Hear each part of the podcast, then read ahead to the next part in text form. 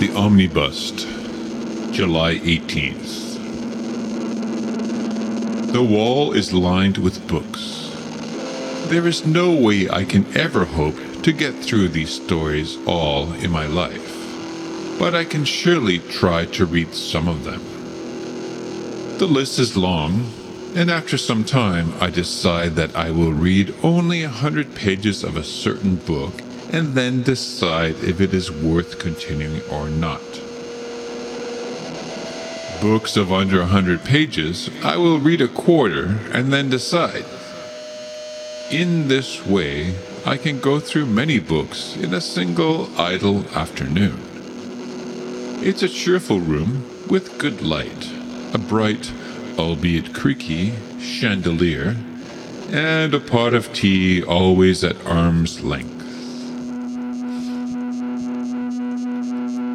The wall is tall and strong and long. After I finish reading a certain book, I build a small fire and toss it in. The good ones I send down the road to the library, where they might put them on the shelves, or they might throw them into a fire of their own over there as well. Anyway, I have stopped going to the library since I inherited this house and its wealth of literature. So I don't care what they do with their books. If I should come across a book that I've read before, I put it on a separate shelf of books that I hope to one day gift to my grandchildren, as well as my personal library of rare and especially influential books that I keep in the other room. Before long, I come across a book that seems to be a diary of sorts, or perhaps it's a journal. I couldn't really be sure what it was, since it seems to be more like a personal memoir. The writer never refers to his or her name throughout the whole story, and never writes in the first person, although all of the matters concerned are written on a very personal level. Yes, that's right.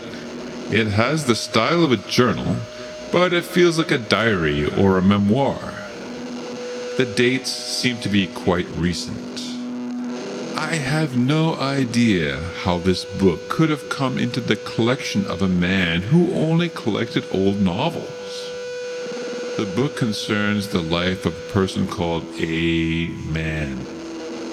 The first name is not given, and the family name is spelled M A N N. It starts off on the day that A Man is born, records the weather and how he is feeling. Each day after that, there is a short note that describes what A Man did that day, what he ate, what the weather was like, and mention is made of a father, a mother, a brother, and a sister. While I'm reading over the course of this sunny afternoon, years go by in an hour or so, day after board day described, and I am contemplating abandoning this book to the fire when a remarkable thing happens. The events portrayed in the third year of the life of A Man converge with my very own earliest memories. There is the incident at the pond. There is the death of a beloved uncle and the new puppy. There is the first day of kindergarten and the broken wrist, the loss of five teeth on the same day, and the digestion of a marble and a bar of soap. I recheck the first day of the journal and realize that it is actually the same day as my own birth date. I begin to read with a new interest. The resemblance to events of my own life are eerie, and I find myself transfixed. I cannot stop reading, not even for the life of me. Everything is so accurate that I can scarcely believe what I'm looking at. My hands are trembling.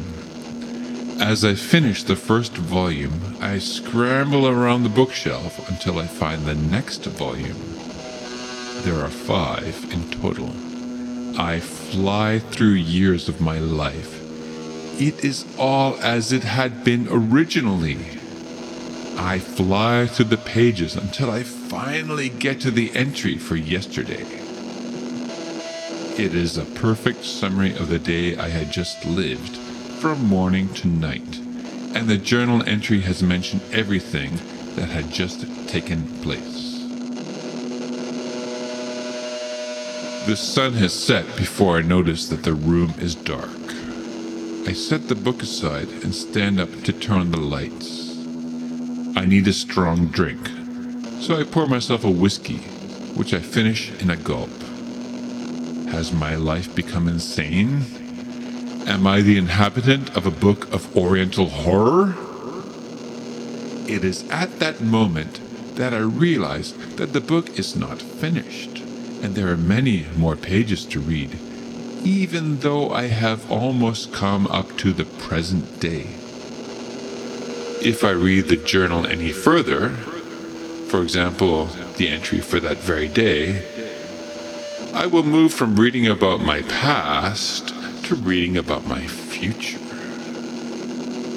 I stop and wonder if I really want to know about my future. I reread some of the pages that I have just devoured and wonder more about what I should do about this. As I approach today's journal entry, I let my inertia carry me over the edge as it spills into the future.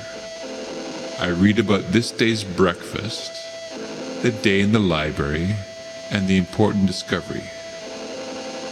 What it then says is that in the evening, the chandelier falls on me and crushes my hands. At that moment, I hear a sound and look up. The chandelier has come loose and is crashing down. I don't have time to move. Months go by, and I cannot even enter the library. My hand is healed, but my nerves haven't. I look at the journal and worry about what it will tell me. I pick it up and read about my month. All of it is true. I come to yesterday's entry, which I slowly begin to read. Somehow, I'm impelled to read for that day. Nothing is amiss. I read on about the next two, three days. Eventually, I find an entry that my sister has died. Oh no! Does this mean that she will die on the day that the book is described? I slam the book shut and set about writing her letter. Three days later, I get the news by telegram that my sister, indeed, has died. After the funeral, the first thing I do is go to the library and read on the book. I must know what will happen. I catch up to that day, and it is the last in the journal. Feeling the coldest of chills, I cast the book into the fire. That night, I cannot sleep.